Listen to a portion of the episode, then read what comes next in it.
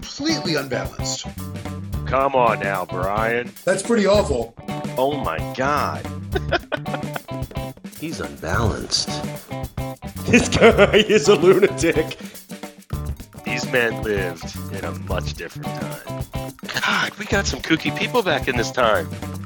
It's Not obvious that we are professionals. You're not paying attention. We know what we're doing. but I'm serious. Can we start already? Hey, welcome back to Unbalanced Views of History. This is Brian. We are in part two of our Robert Matthews episode, and we're going to just go ahead and jump right in here.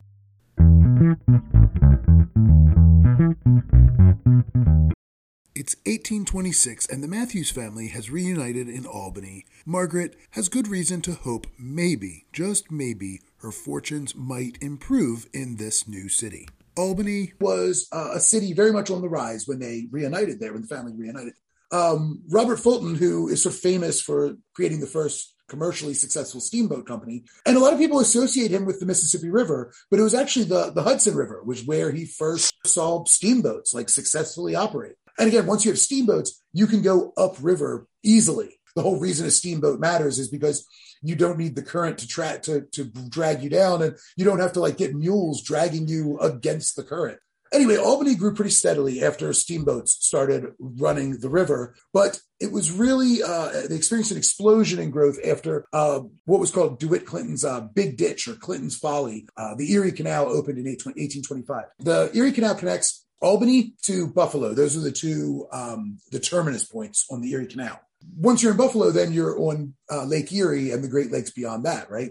This is hard to imagine today that like one thing could have such a big impact, but uh, the Erie Canal is maybe the most important thing that happened, certainly in the first, you know, half, half uh, century of, of the 19th century to the United States. So it's if, if I mean maybe arguably railroads, but it's hard to say. I, I think the Erie Canal has a bigger impact. The Erie Canal opens up the whole Northwest Territory, the Ohio Valley, you know, uh, what becomes Indiana, Illinois, uh, Wisconsin, Michigan, all, all of that, you know, uh, Minnesota, all of that gets opened up because of the Erie Canal. You can start to bring in the agricultural products from, say, Ohio or uh, Indiana. You can bring agricultural products from there to the coastal cities, right?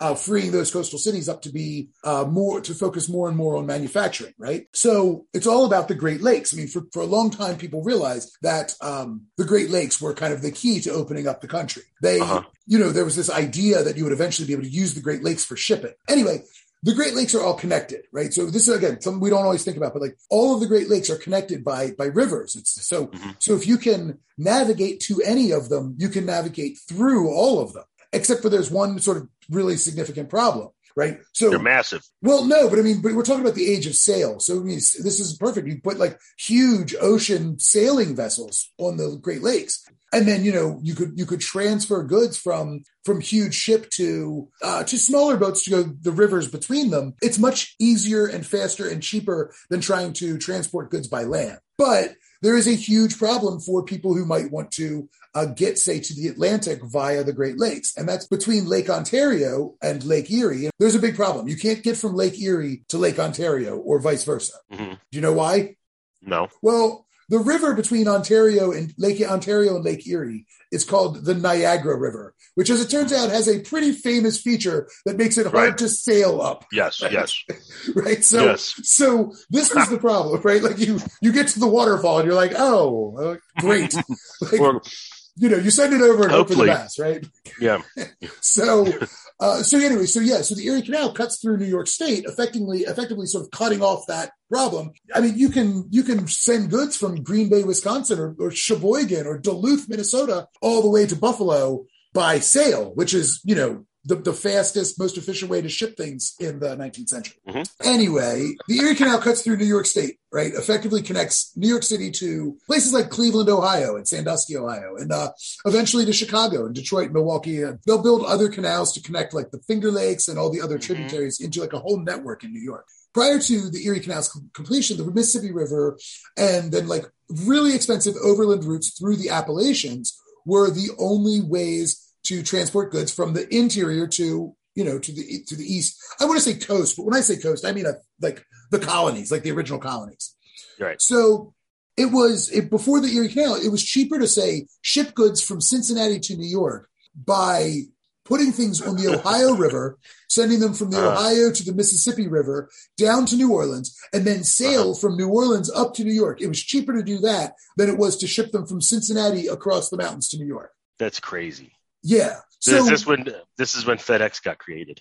yeah, of course. This is um, delivery. What do you have here? Well, they, they were fresh flowers, but uh, you know, well, actually, if I'm using Cincinnati as a model, you know, Cincinnati was known, uh, by like the 1830s, used to be called Porkopolis. well, that city is a shithole. I'll tell you that because I've spent many a week in that city and I hate it. They have nothing to offer. Nothing. Nothing. They were they were known as Porkopolis because they were the they were the uh, like the center of um, of hog butchering in in America. And, uh, and, and it was only it was only for about twenty or thirty years or so before Chicago took over. Once the railroads once the railroads got involved. But here's If the you- thing: if you you're saying, hold on, hold on, hold on. You're saying how awful Cincinnati is. I just Uh-huh. want you to think about like half the year. You know, for half the year, there's no like hog butchering because it has to be a certain temperature, right? In order to keep like it has to be cold for the hogs to to be able to keep them without spoiling. So so for half the year though, Cincinnati would just run red with the blood of like a million hogs. Oh, the- lovely. the sm- I mean, think about the smell of just like just pork every. I mean, it would be overwhelming for half the year. So you're saying it's a, you're saying it's just like uh you know, whatever you said what you said it's uh it's terrible whatever but I'm like I don't know it couldn't possibly be any worse than it used to be yeah, and well, of course, back then I think everything was worse than it than it than it is. And uh, if you're ever stuck in Cincy, you should just leave and go to Louisville. I think that's yeah that makes that's sense your best bet. That's Yeah. your best bet. yep get yourself uh get yourself a baseball bat Yeah. So it's super expensive to ship things by teamsters um across Yes. the Appalachians and and you know for a lot of things uh spoilage was a, a big problem right Uh-huh. So, you know, only certain things could even would even be worth shipping that way. The Erie Canal, and this this is you're gonna like this, the Erie Canal cut the cost of transportation by 95%. Wow. Yeah, no small, no small feat. Um, the initial loan was fully paid by 1837. So it took 12 years to pay back the full loan. And the tolls that were collected in the first year alone were more than the total construction costs. So just in the first year, they took in more money than it cost to build. I mean, obviously they had expenses and had to pay, but like, sure. yeah, it took eight years. Sorry, it took eight years to build the, the whole thing. By 1828, so just three years after it opened, the import duties that were collected in New York custom houses, right, hmm fully funded the entire federal government except for the interest that was paid on national debt. So, so just the duties collected in New York paid for the entire federal government, other than interest. That's, That's the only amazing. thing. Amazing. That is So- amazing. Yeah, I mean, the Erie Canal was also, you know, important. It served as the last leg on the Underground Railroad. Runaway slaves, self-emancipated people, they get to Buffalo near the U.S. Canadian uh, Canada border, and then they could get Uh-huh. across, take the Erie, you know, they would take the Erie Canal across to Buffalo, and then get across Lake Erie over the Canadian border in freedom. Um, Yeah, yeah, you know, yeah. it didn't. You you weren't safe if you were still in the United States That's right. when uh, when Robert Matthews arrived in Albany, it was a bustling mix of civic-minded improvers, right? Uh, these we're going to talk more about that, and a kind of rough and tumble working class. It's the seat of a new breed of Democratic politician, uh, led by former or future President Martin Van Buren, Buren, whose faction was known as the Albany Regency. Actually, yeah, the Albany Regency, along with Southern planners, would be the ones who elevate Andrew Jackson to the presidency in 1828, and they mainly create the image, uh, a public image of Jackson as a kind of common man, despite the fact that he's one of the wealthiest men in the nation. So the Matthews lived in a working class neighborhood, no surprise, but they attended what's uh, what was the North Dutch Church. The North Dutch Church was a, a place that was known for kind of middle class respectability in Albany. Preachers adopted these new middle class sort of uh, values and sensibility in their preaching. So gone were the fire and brimstone Jeremiads of Coila. Uh, sermons were aimed at wealthier congregants, and they kind of encouraged them to uplift the, the less fortunate. Right, that was more the the focus was about the idea of uplift, helping others. Sure. So uh, the one of the preachers at John uh, North Dutch was a guy named John Ludlow, who uh, who once sort of encouraged people, quote, "Men could not be judged by his current external situation, nor could a person claim true Christianity if they didn't help their fellow creatures." So you know this is very Correct. different than the kind of Calvinism that that Robert would have grown up with. you know, it's a softer, kinder God. I think God may have froze you here. Okay. So this uh, this message of, of of God as a God of love lifts Robert Matthews' burden, and he vows that he's going to be a better father and a better husband, and that he's going to lead people to Christ through his work his work with a temperance organization, Mhm. and that kind of holds out for a time anyway. Like he sticks to his vow for a little bit. Uh, it, he goes along pretty good until tragedy again strikes the family. And then Robert would immediately abandon all those promises. So he's a jerk. Uh, he's awful, but he's also kind of, you know, like he's had some things go wrong that he had no, that weren't his fault. That's for sure. Mhm. Anyway, so what happens this time is his entire family con- uh, contracts smallpox. Oh, that's no Yeah. good. Yeah, and their youngest son, who is a, a one-year-old boy, he suffers a, a just a horrific, agonizing death. And Oh, yeah, I mean, I don't know what you know about smallpox, but um, like you get sores all over your body, and your skin just sort of sloughs off and leaves you with like exposed. You know, like when a blister pops and it's Mhm. real, real sore underneath. sure. That that's your whole body. Your whole Oh, body is that. And so you can't, and, and when you lay, when you're laying down, if you like move on the bed, your skin Sure. will just peel on off on the, so you stink because of course it's just all pus and, and infection. And every movement is, is just agonizing pain. Oh You God. know, so, so I mean, everything, I mean, so you can, can't even imagine a one year old among the worst ways that, that I think you could die. Smallpox is, is Unbelievable. a, a pretty horrific death. So at first, Robert sort of is surprising. He is uh, expresses his profound gratitude for Margaret because he he saw her the way she cared for this boy as as being incredibly selfless and just loving, and he told her he just was really impressed with her that you know that she could like He's gonna keep her. but yeah, well, but just that she could be so strong and to do it Yeah. like without with I mean, because they they all have smallpox. So like she's taking care of him while she's dealing with the same thing herself, right? But then shortly after he tells her how great she is, you know, he basically snaps like he never has before.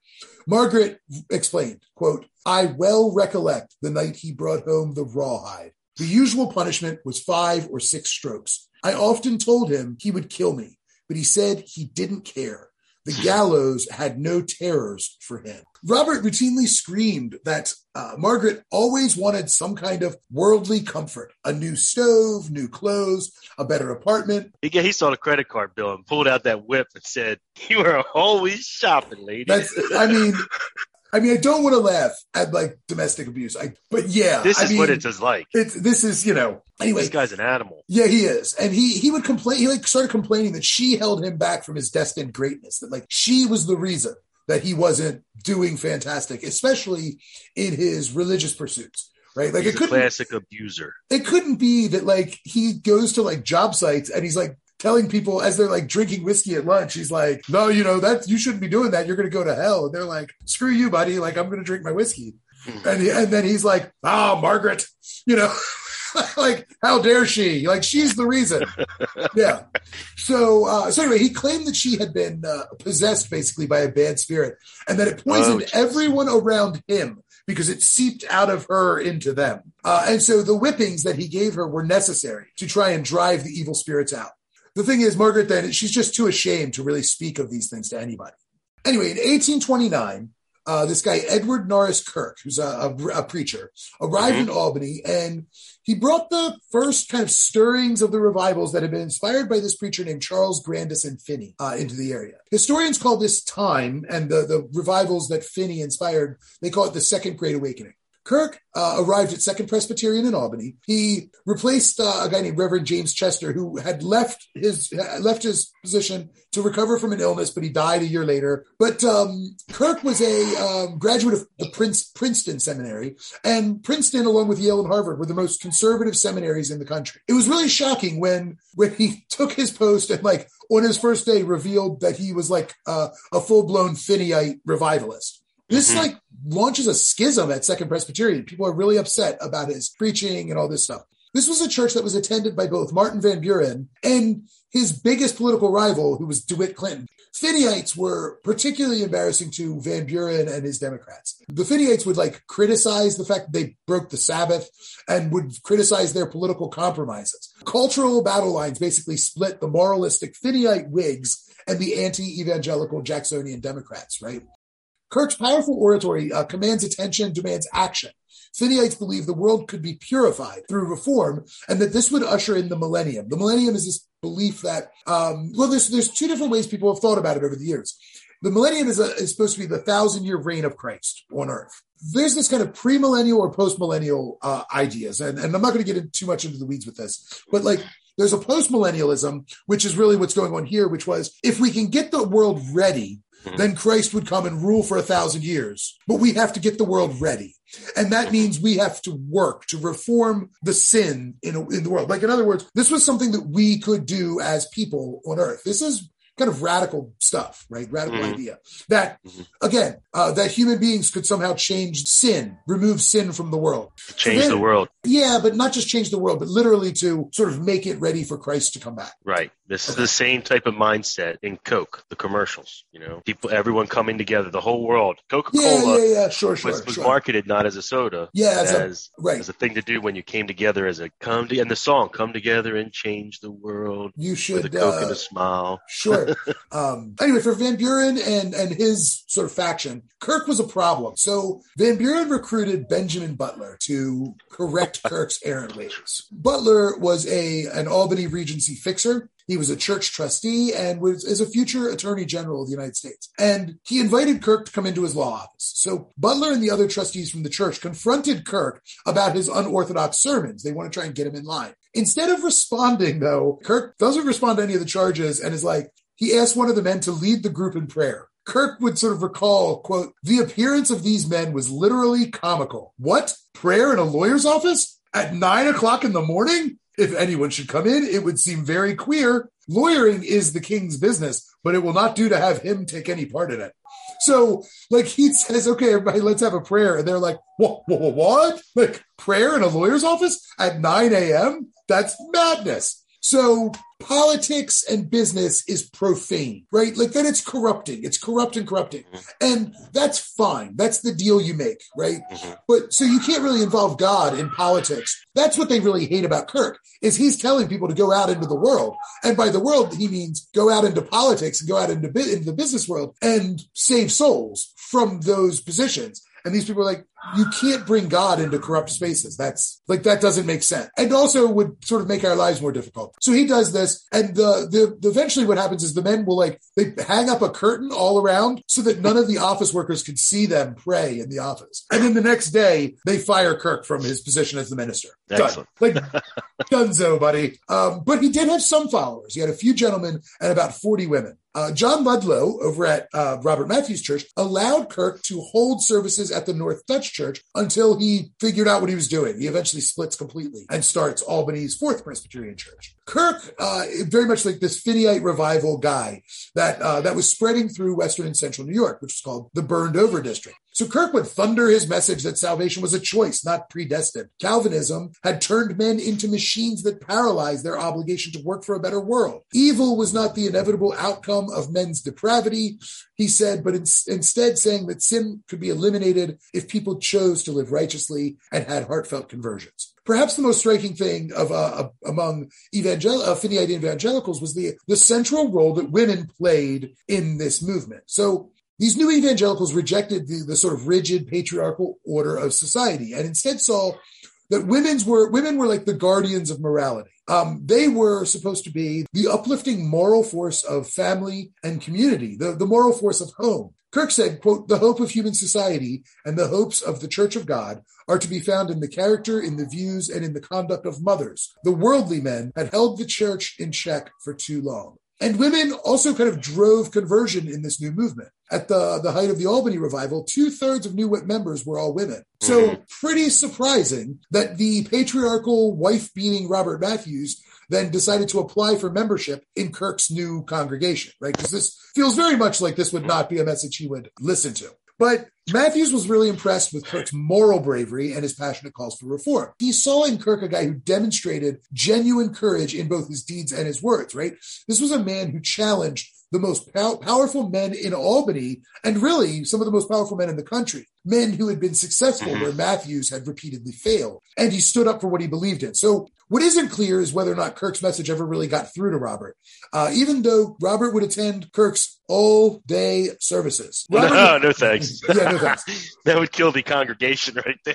Uh, anyway, okay. Yeah, no, that the all day service is uh you can count me out. So, okay, Robert sort of returned to work. He regains like the former evangelicalism that he used to have. And so he goes back to work and he starts berating his coworkers for swearing, for drinking, and for whatever other perceived sins. Um, Mhm. the results end up being the same, right? Unfortunately. He's ridiculed, he's humiliated before he loses job after job because no one wants to work with him. And of course, then He's his an old- ass. yeah, because he's an ass. And so his old moods return, and Margaret then has to be like constantly on guard to watch her tongue, lest uh, Robert grab the raw. You can imagine home life, home life, home life ain't great. no, no. So it doesn't take long before Robert decides to stop working altogether and focus on uh, evangelism full time. Family meals, not Just surprisingly, making better money, probably too. he would be today. Um, he was not then. Uh, basically, no money is coming in, and family meals become sort of increasingly meager. Yeah. But he presides over family prayers. He like raises his hands and stands to pray. Bowing when you prayed was sort of custom. You would sort of bow your head in prayer, you know. hmm Um, and he would shout these like increasingly weird prayers. So he would occasionally even like break into uh, just bouts of, of crying, weeping for the sins of his people. So Margaret would actually uh, pretty frequently leave the house during family worship because she was just aghast at his behavior and she was terrified of offending him. Right. So she had like Right. two two good reasons to get out of the house. Yeah, she didn't want an ass whooping. She, wanted- she wanted nothing to do with this guy. Right. Right. right. So. The this thing guy's is, a crazy lunatic. yeah, this is why he's such he's a fun story. Okay. Uh, I mean, yes, he's a terrible person. And like, He's a lunatic. yeah, yes.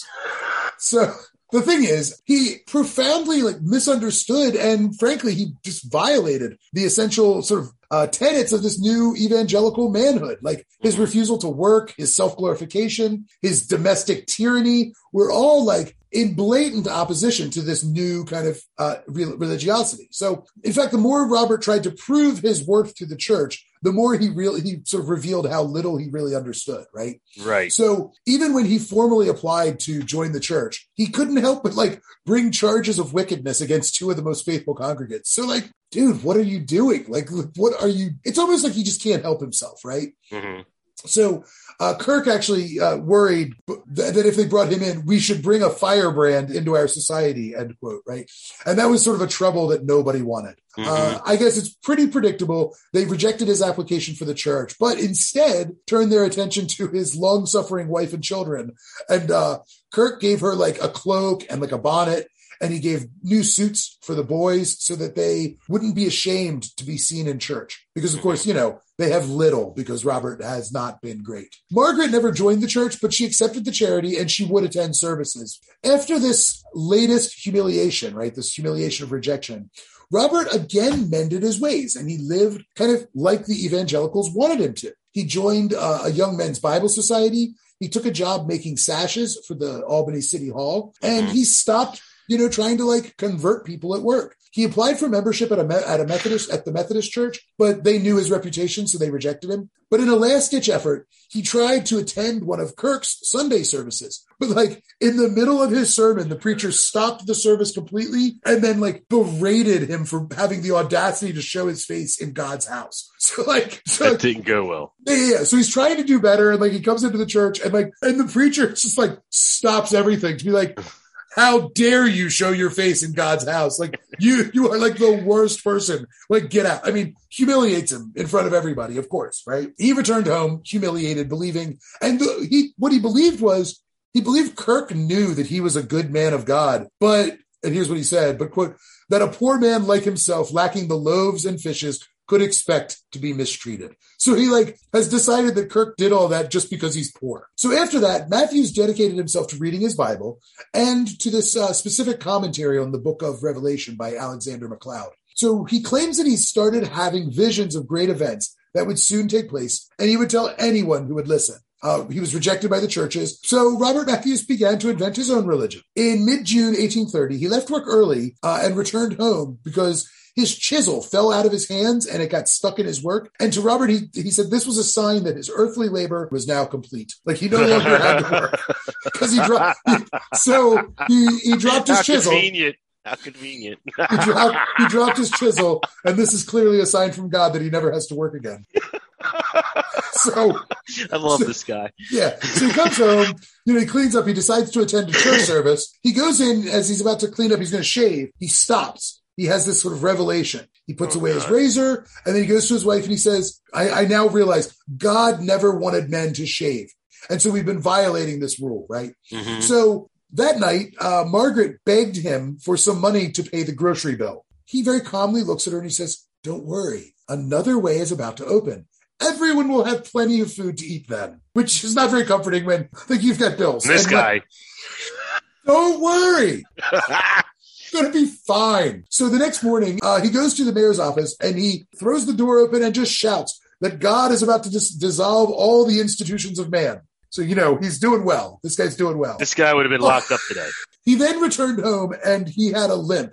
When he was asked about it, he said it was a cramp that was brought on when rich families refused to receive his blessing. Someone Then, kicked him in the ass. then, then he fell into a trance and he was pouring sweat and he had a vision of an angel of destruction flying into Albany, bringing a tremendous flood from the north and west that would sort of drown the whole city. He knew this was a vision of things to come. And he told Margaret that they could only escape the destruction if he baptized her in the Holy Spirit. He then locked the door and approached her with a deep bowl of water. Terrified, because like, dude locked the door. like that's Right, not- right, right, right, Like this, right. this could not possibly end well for her, right?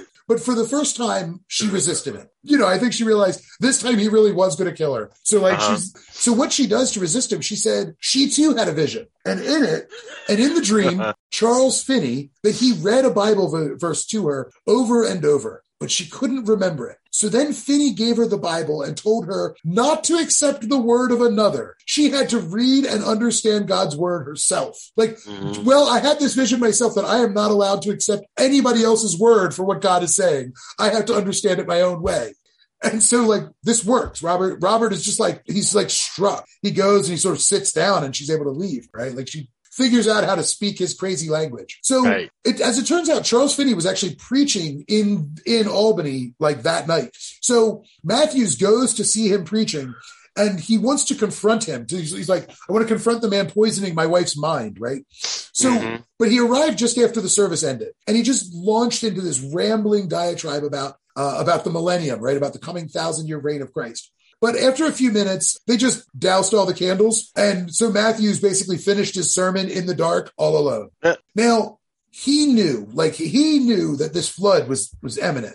He saw that them putting out the candles as a sign as well. He thought his enemies had extinguished the light of the spirit just the way the flood would extinguish their lights. So he ran, I mean, really, he ran home. He rushed home to save his family. But Margaret, not surprisingly, refused to go with him. He managed to convince his sons to sneak out and go with him, right? After they'd been gone 18 hours, Margaret actually became really concerned. She raised the alarm, and her sort of evangelical friends get activated. Newspapers all around the area announced that an insane man and his three children had absconded. Ministers all over the area uh, would describe him and his children what they looked like before their sermon. It's a bolo, right? It's it's, it's a be on the lookout at every at every church. right? On Sunday, June 20th, Matthews was found at his sister's house in Argyle. He had been uh, arrested the day before for disrupting a church service. In later years, Matthews would describe June 20th, the declaration of judgment. So June 20th marks the beginning of Matthew's kingdom. Okay. Um, Mhm. Okay. Okay. The Carpenters in Albany all took up a collection basically for the family. When Robert was released from jail two weeks later, uh, Margaret, she uh, she really has the Christian charity thing going on, and she welcomed him home. Very quickly, he demanded complete obedience from her and the children, and then. When she hesitated, he demanded that she leave the home. She went to, um, so she leaves there. She goes to the mayor to figure out what kind of options she has available, which uh, are, are pretty few. So Yeah. The mayor explains that divorce is impossible, uh, except in cases of adultery, and that's not the issue. Um, he sort of said, you know, being a bad husband is not a crime, right? Like if it was, the jails would be full all the time. However, wife beating could land you in jail for 60 days. Like, so Margaret returned home, and uh, despite a few noisy fights, Robert never brandished the rawhide and beat her. Now, you have to wonder. He was probably tenth in his age. I, I was just going to say, you, you, you have to assume, like, you know, she's just learned that, like, the only way she can. Now, now that said, she'd only be rid of him for sixty days, but you know, she, you know, she has to be still be thinking, like, this is a guy who, at times, has been this like very loving, sweet guy. She's probably just hoping something will happen to bring him back around to his old self. You know what I mean? Like, there's Yep. there's got to be something in that. Like, you know, she's seen him at his best, and so I mean, I and it's like you say, it's that classic abuser abused profile, right? Margaret ends up having to beg for food from friends and neighbors, and eventually she actually mind, uh, manages to find some paying jobs for the boys. So you can imagine they're they're not like good jobs, right? Right. They're, they're, I Uh, think, no. uh, yeah, but but still to bring in some money because Robert does very little work. He spends most of his time just thinking about his failed prophecy because, of course, Albany did not end up uh, drowning in a flood. You know, so he was wrong. So he ends up thinking a lot about his failed prophecy, and of course, he thinks about his failed life. So in June of 1831, Robert, now with a long, full beard, uh, traveled to the burned over district of Western New York, uh, the heart of the Finneyite evangelicalism. He leaves, he's got this burning mix of class resentment and a hatred of preachy Christian women for some reason. He he had begun, though, to understand his true purpose. He knew, Uh-oh. he now knew that Uh-oh. men like Edward Kirk were demons spreading feminine chaos in the world. Say again? this guy's a lunatic. He sounds a little bit like Jordan Peterson there with his uh, feminine chaos idea, but yeah. Um, but uh, you know, be feminine is chaos. So people like Edward Kirk are demons spreading feminine chaos in the world. They pulled women away from their rightful place, subordinate to men, by filling their heads hmm. with lies, convincing them that they had special powers. These emotional, genteel, so-called Christian evangelicals and the poor female dupes who followed them would spread disorder until a messenger of the Lord confronted them and undid their damage. In the end, God would destroy these mock men Christians and put the women back in their place. End quote. Finally, he knew that he was transformed. He was no longer Robert Matthews, failed businessman and carpenter, abusive husband, and rejected Christian. He was Matthias, prophet of the God of the Jews. Now, the name Matthias has special significance for two reasons. First of all, uh, one that you him, Matthias. uh, Matthias was the disciple who replaced Judas after Yep. his betrayal, right? But in Protestant history, there's another Matthias that might have actually been the inspiration for, for Robert Matthews. This guy's name was Jan Mathis, but this is translated in English as Matthias. He was a, a Dutch baker and a prophet in, during the German Reformation. In the Mhm. 1530s, Mathis traveled to the city of Munster with a disciple, a guy named John of Leyden. They galvanized uh, Dutch immigrants and Protestant, like working class folks in the city of Munster, and they collectively elected a radical city council. You know, Dutch reform, uh, German and Dutch reformers. Mhm. And Mathis renamed the community Mount Zion. Yeah. These Catholic and Lutheran princes around the area are infuriated by this election. Right? It's not a great situation. So these uh, these princes ally, these Lutheran and Catholic princes ally together, and they lay Mhm. siege to the city. Mathis is killed pretty quickly, but John of Leyden he assumed control, and from 1534 to 1535, he dressed in these elaborate silks and velvets, and he ruled his apost- uh, apostolic kingdom with a strictly enforced subjugation of women to men. John of Leyden ruled with the authority of a prophet, and it was instant death for anyone to disobey him. Now, the siege ultimately succeeded. John of Leyden and his allies were tortured and then executed. He and Matthias become uh, heroes of the Reformation. Regardless of who inspired him, Matthias was happy to finally know his purpose, right? He planned to bring the holy word of the one true Lord, God the Father, to Rochester. Thus, he was going to announce his arrival as a prophet when he got there. Matthias left two, two weeks later, having accomplished none of his goals. Matthias sort of traveled around the New York countryside a bit before he returned home, but Margaret basically kicked him out if he wasn't going to work, so he left. Uh, he went to Washington, D.C., and then he went up the coast to Manhattan once again. So it's 1832. Manhattan was completely changed since uh, Robert Matthews had first gone in 1808. The population had tripled. Uh, it was a booming metropolis. As always is the case under capitalism, wealth for some meant extreme poverty for others. His old Henry Street neighborhood now abutted the wretched Five Point slum and shocking mass poverty, a brand new thing, something that had not existed. That- Now, Matthias was himself also uh, probably as shocking to New Yorkers as New York was to him. it is a wild, wild place, right? It is a wild place. So, Sure. So anyway, you know, for Matthew, uh, for Matthias or for Matthews, his old house butts up against that. So like, you know, it's quite a shock. It used to be a respectable working class neighborhood. Men were all clean shaven except for a few dandies who wore mustaches, right? So there Uh, were some of the, sure. the more sort of uh, cosmopolitan types would wear, you Yes, know, yes, yes, yes. But but generally speaking, everyone was clean shaven. No one wore beards. No one. Right, right. Matthias wore an ashen, full, and luxuriant beard. He walked with a limp, and his wild eyes peered from beneath a shock of long hair and a stern visage, broken occasionally by rage at the slightest provocation. Like he looks like, I mean, he looks like a lunatic, right? Like he looks like he has to look like a lunatic to Yeah. people in, in Manhattan. So Matthias would preach by day, and he retired to a rooming house uh, near the Battery at night. The Battery is down on the the lower west side yes. the prophet uh, so this is great the prophet accosted uh, another like one of the lodgers at his rooming house one night. Uh, he demanded that this guy guess guess how old matthias was which is such a weird Mhm. thing. And Mhm. the, the guy was like I, I have no idea dude. Like I, I don't know. And matthias says he had roamed the earth more than 1800 years. The lodger replied quote you are a remarkably good looking fellow for your age end quote so I like it. yeah. Well, I mean, like, what else do you say to this, like, bearded, wild eyed lunatic? How old do you think I am? Like, what a, like, just such a bizarre scene. Um, Matthias gets indignant, calls him a devil, and, like, stomps away. like, oh, how dare you? You know?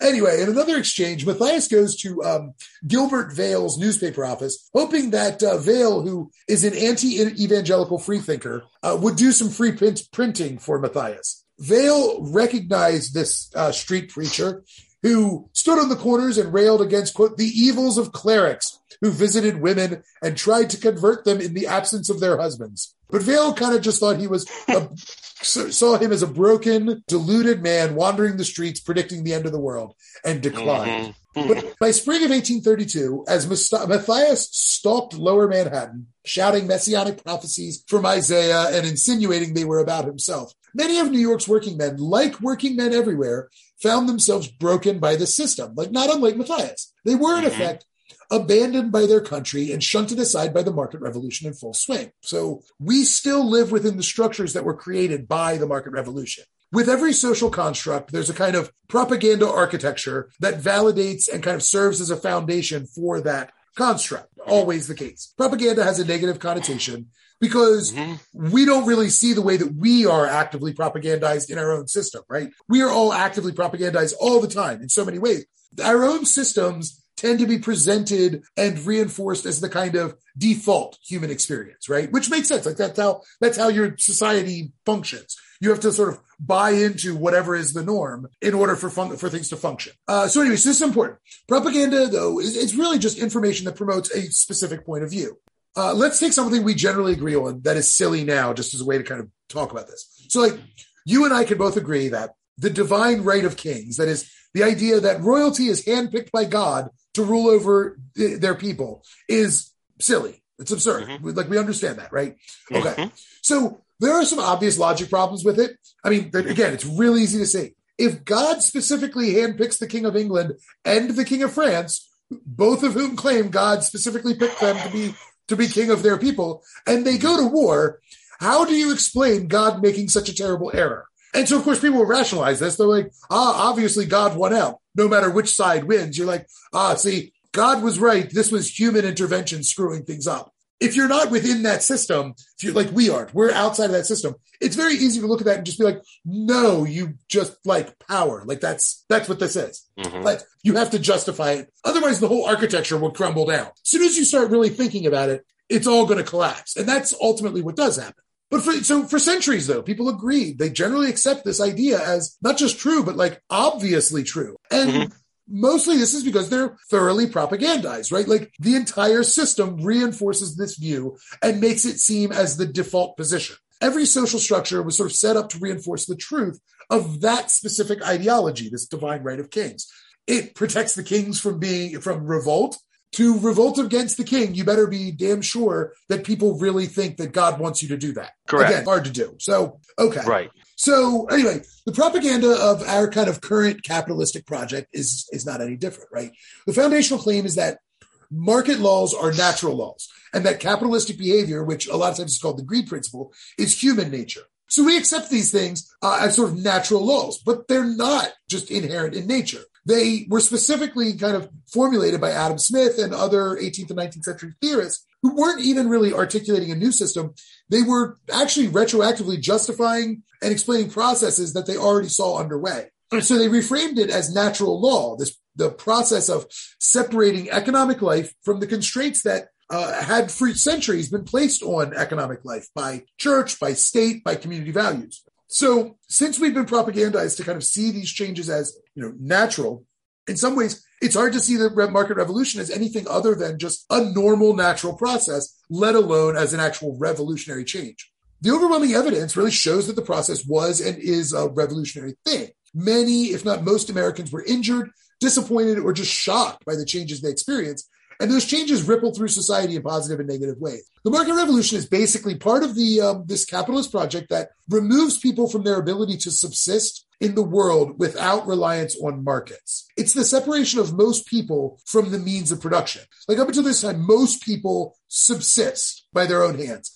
And now all of a sudden you have to rely on markets for subsistence. Uh, does that make sense? Yeah. So this is a long-term and continuous process of growth and consolidation that really it continues today. That's what we're talking about, right? The beginning of that process. It's it's it's it reminds me of one of my favorite shows of all time on the I believe it's the History Channel, The Men Who Created America. And it Okay. shows like after the Civil War, basically how Sure, the robber barons of the of the late Yep. 19th Yeah. So we've discussed some of the changes brought about by like canals and steamboats and how it dramatically reduces costs and speed. Uh, you can Mhm. you can actually start shipping things like meat uh, fast enough that it doesn't refrigerated. Spoil, right? The refrigeration well, we don't have any of that yet. Yeah. That's the game changer. Well, that is the game changer. But even now, you, um, I mean, they're they're doing some pretty interesting things with blocks of ice and all that. But you can still ship things now because you can do things so much faster at this time. You can ship meat and not worry about spoilage. But I want to Yep. talk about how the early industrial revolution, uh, about the early industrial revolution and its impact on workers, workers like Robert Matthews. So that's why I'm talking about. So, Sure, sure, sure. It had to be a, a nightmare. It had to be a complete, well, almost like slave labor, to be honest. well, it, it,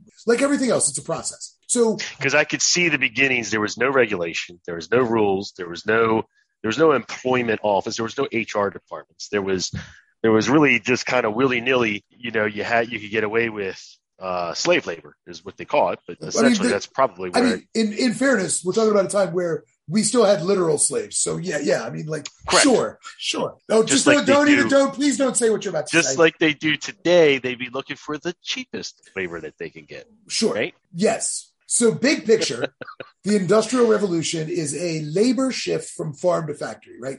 But people don't live big picture, right? They live in the the micro changes. They live in the the birthing pains, right? Um, so let, I want to talk about a few of them. In New England, uh, water powered textile mills uh, first employed children and then women to mass produce cloth made from slave grown cotton. Master tailors bought cloth, turned it into finished goods, right? That's, you know, sort of what tailors do.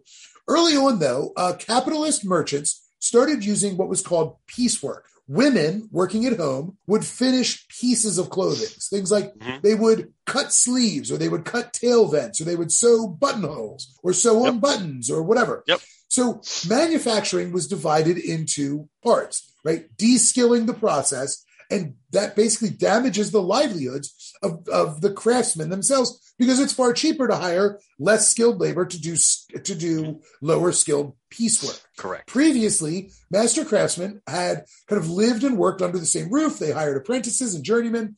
They often lived and worked with the master's family.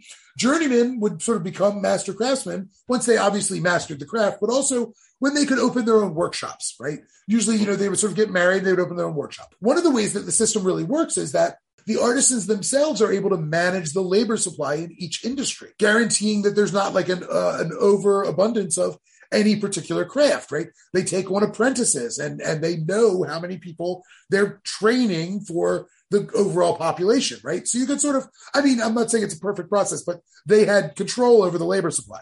The skilling process allows this emerging capitalist class to hire less skilled workers at lower rates, which drives down costs by flooding the labor market with skilled workers whose skills are no longer necessary. So you have all these like skilled journeymen who suffer the most from all of this because they haven't quite established their own shops. And a lot of the master craftsmen could sort of start to open their own piecework and hiring people to do outwork and stuff like that. Yes.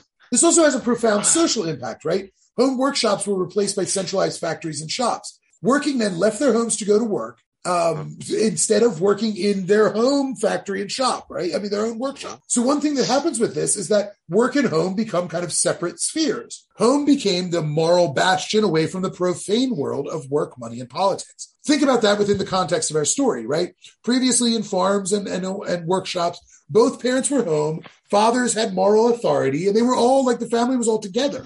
Now fathers have to leave the house and go into the corrupt and corrupting world. And women become the kind of moral bastions of, of the sacred space of the home, like a, a kind of port in the storm. So this also changes the relationship between this newly emerging merchant capitalist class and the working class where previously master and apprentice lived together under one roof, and journeymen would often marry the daughters of master craftsmen, and they'd have close relations in the family in general. Now they live separate lives in increasingly segregated neighborhood, where neighborhoods are kind of become segregated by class and lower standards of uh, and lower standards of living for workers would lead to increasingly segregated poverty. So merchant capitalists hired journeymen as low wage workers because the de-skilling process and more retail merchants stopped hiring journeymen because they could buy finished goods from merchant capitalists for lower prices. It becomes cheaper to buy some like more, I don't want to say mass produced because it's not, but like commercially produced shirt than to hire a journeyman tailor to produce the shirt. Correct. You know, because again, the labor cost is lower.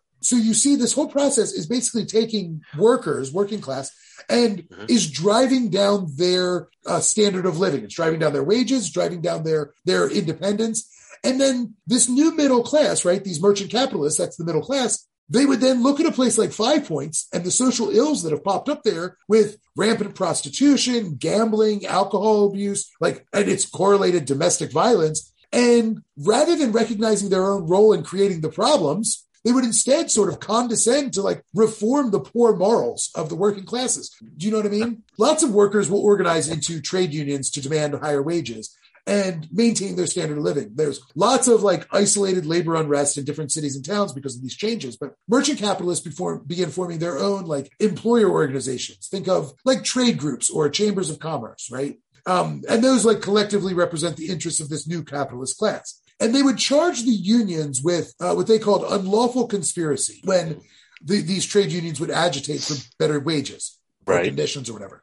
Now, there were at least 17 uh, like unlawful conspiracy cases between 1806 and 1842 alone. I want to look really closely, like, just like at the one of the most influential of these cases. Now, this was about cordwainers, and cordwainers uh, were among the first artisans to experience this kind of de-skilling piecework. Uh, cordwainers, that's um, the, the, name for shoemakers. Okay. Right? They're called cordwainers because of the cordovan le- leather that they used. I thought anyway, they were cobble, cobblestoners or something. Cobble, cobblers Cobble. are the ones, cobblers, cobblers. are, uh, cobblers can fix shoes. Cordwainers, gotcha. cordwainers make them from beginning to end. Cobblers, gotcha. Uh, replace, They're the Nike of their day. They're the Nike of their yeah, day. cobblers will like replace your soles, you know, replace your heels, that sort of thing. In Philadelphia, uh, cordwainers unionized actually in 1794, uh, and in 1805 they go on strike. Employers had the leaders arrested for conspiracy, and in court, they argued that when the union succeeded in gaining higher wages, product costs increased, which hurt the community with higher prices. And they argued would cause higher unemployment. So you see, that's the same argument today that every like every business says about like the problem with unions is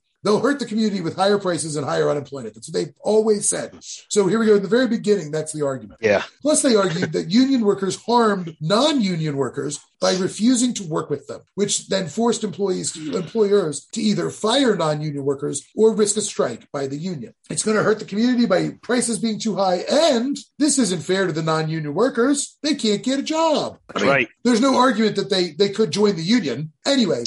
so it, I mean, you know, like that is the obvious solution to this problem. Right. So in 1806, the the case of Commonwealth versus Pullis, eight union leaders were tried for conspiracy. And the court decided, quote, Workers were transitory, irresponsible, and dangerous, end quote. They should then be subject to control by the courts. the court ruled that union strikes were an illegal conspiracy against the people. And the case uh, bankrupted the union and it uh, fined all of the, the workers involved a full week's wages. Severe backlash, of course, follows this ruling because it's pretty awful. And unions will persist, but it's, you know, it sort of sets the, the stage. Okay, one more case to show why workers like Robert Matthews were so resentful. In 1827, also in Philadelphia, and I'm sorry I'm taking these two cases from Philadelphia, the court records are just really good. And like mm-hmm. they they capture two like moments in time that are like just perfect examples of, of what we're dealing with.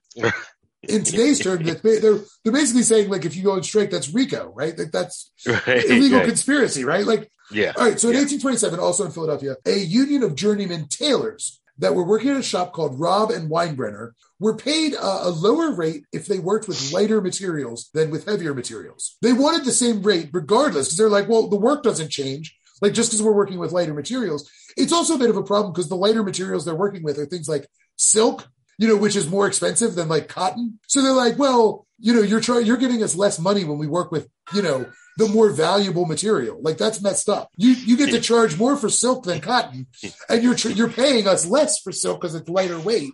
Anyway, so they they demand the, the same rate regardless of the weight of the material they worked with. So uh, Robb and Weinbrenner fire these these tailors. In mm-hmm. retaliation, the fired workers picket the shop they will like harass non-union workers trying to get them to, to refuse to work there. Mm-hmm. but they also convinced other shops not to do business with Robb and Weinbrenner or they convinced and they, and they convinced other shops not to hire strike breakers like these non-union workers. So this is these are pretty amazing modern tactics you know what i mean? Like you create lists of strike breakers and you circulate them around so that people you know people who support the union don't have anything to do with the strike breakers. I mean those are modern union tactics. You know what I mean? Like mm-hmm. that's, you know, if you have a bunch of scabs like going in with no consequences, like that's not, that, that hurts your cause. So you want the scabs to feel as much pressure as possible because that will put more pressure on the, the boss, you know what I mean? Mm-hmm. The bosses, right? So, so again, these are like perfectly legitimate, reasonable, modern tactics that we now recognize as legitimate modern tactics that they yep. were doing in 1827, which is remarkable. Again, Occasional violence did occur between strikers and stabs, but like, but there, it's 1827. There's violence everywhere all the time for all kinds of right, reasons. right, right, right, right. So when Robb and Weinbrenner took him to court, the judge in their in, in, in the jury instructions, the judge told the jury not to consider whether the workers had the right to demand higher wages. Instead, he told the jury they could only consider whether the strikers' actions were calculated to harm quote innocent third parties. So like, of course they were. That's the whole point. Like you're trying to harm the innocent scabs. You're trying to harm like innocent other businesses to try and get them not to hire scabs or do business with the bad company. So of course the jury found them guilty um, because because it's like that was the specific tactic. Like that was the point. So the judge basically tells the jury, you're only allowed to consider whether or not they did the thing that they absolutely intentionally did. You know what I mean? Um, not whether or not it was justified, not whether they had a right to ask for more money. No, you could only see like you could only consider whether they did the thing that they they did specifically to try and improve their lives. so after this, unions actually basically become illegal uh, until um, a case in 1842. So like it really breaks the back of labor. So this was 1827. So like everything was stacked against working people by 1827, right? And the people that were benefiting from the new system were people that didn't produce anything. From a working class perspective, the people who were benefiting from the system were the ones who were basically just like underpaying workers and then mm-hmm. selling mm-hmm. the fruit of their labor for profit while not producing anything themselves. Right. So from right. the working class, it's just like you're it's it's like black magic. They're making money from right, black right. magic. And so uh, it's really important to understand that this this is a world this exploitative or exploitative middle class who is um, changing what what it means to labor. They're also keep in mind this is the same middle class who is changing gender roles by driving men out of their homes and into shops. Right. Uh, and then they're condescending like reform impulses. They're trying to root out moral evils, ignoring that they themselves are immiserating workers and sort of driving them towards those moral evils. And then it's like, that's the very thing that's enriching them in the first place, right? Like workers being driven to alcoholism and prostitution and all of this stuff. That grows out of the like that. That exists because this middle class is making the money they're making, right? Right. I mean, it existed before, but it's exploding in sort of uh, growth and visibility because of this new system. All right. So this is the situation in in New York and around the country On May 5th, 1832, the prophet Matthias arrived at a house on 4th Street and he hoped to find another prophet named Elijah the Tishbite. And Mike, this is where we're going to leave it for today. With the prophet Matthias arriving at a home on 4th Street looking for a different prophet named Elijah the Tishbite. So, what do you think, buddy? Ah, goodness, this is amazing. This is uh, first of all, that guy's a lunatic. um, it just as you're reading this, it's just every time I just keep thinking to myself, man, it must have sucked to be alive back then. Just people, just lunatics walking around. There was all kinds of lawlessness in business and in just the world itself. Yeah, I mean, lawlessness is. Uh, I, I would, I would, um, I would debate the use of the term lawlessness just because you know they had laws, and you know, uh, you know, just because I mean things were very, were different than the way we, we view them now, but like you know, a lot of it's uh, really similar. I mean, yeah, we we've sort of toned down some of the violence and all that stuff, but like, I don't know, the violence then tended to be less deadly a lot of times. You know, it's just like street fighting and you know guys would blow off steam get get drunk and then sort of go for a little rough and tumble in the streets you know what i mean like you know you, you beat you beat each other you beat each other up in the uh in the alley rolling in the uh, the, the the pig shit and like you know and then you get up and you dust each other off you dust yourself off and you go back to work tomorrow you know what i mean like yeah, yeah. I don't know. There's a part of me that's like, well, I don't know. Is that uh, is that better or worse than like people get stressed out and then like kill, like go to like Mandalay Bay and shoot 55 people? You know what I mean? Like, is it better than like going to Buffalo and and massacring 10 people? You know what I mean? Like, I don't know. I mean, I think um th- like you're right. Like there, are, there's certainly you know modern comforts are nice, like no question about that. But uh, there's another part where it's like, well, I don't know. People seemed much more willing to like throw down when they were uh, when they felt like they'd been abused. You know what I mean? Like people were much more much more likely to fight for their for their rights, perceived or imagined, than today, where um, people have really been cowed into uh, just like you just take it and hope things get better later.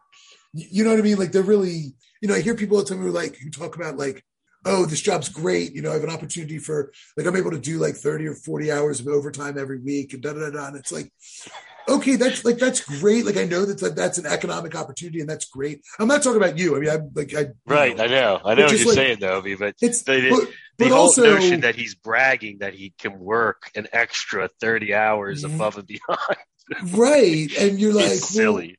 Well, well, like, Well- wouldn't shouldn't you just make what you need in 40? Like, shouldn't that be the way it works? You know what I mean? Like, because yes. because it could, and like it can work that way, and yes. and should work that way. It's like France today. If I mean, if uh, some business or politician or whatever were to announce tomorrow that you know the, the French were were no longer going to get you know four months of vacation, they were only going to get three and a half months. Paris would burn to the ground. I mean, like they. I mean, seriously, the worker, Yeah. like the the working class in in France is just like. Well, it's like yeah. you know, you know the whole thing about like farmers like bringing cow manure and just dumping it in front of like the place that they're angry with. Like Well, this, yeah, this, this happen, this happens like all the time. Where like, um, where French farmers will like they'll have a problem in a, with a town council or they'll have a problem with a business or a politician, and they'll show up and they'll dump like three tons of cow manure like on the street in front of their house. That's how you protest for change, baby. You like show up and dump just a mountain of cow of cow shit on your local politician's front door. You're like, this this is you can expect more of this if you don't change things. Like that is how you get things done. And on that note, I gotta I know, I know, you gotta go. before he shits on the floor. Okay. All right. hey, save it. You can use it for a protest. Yeah. Right.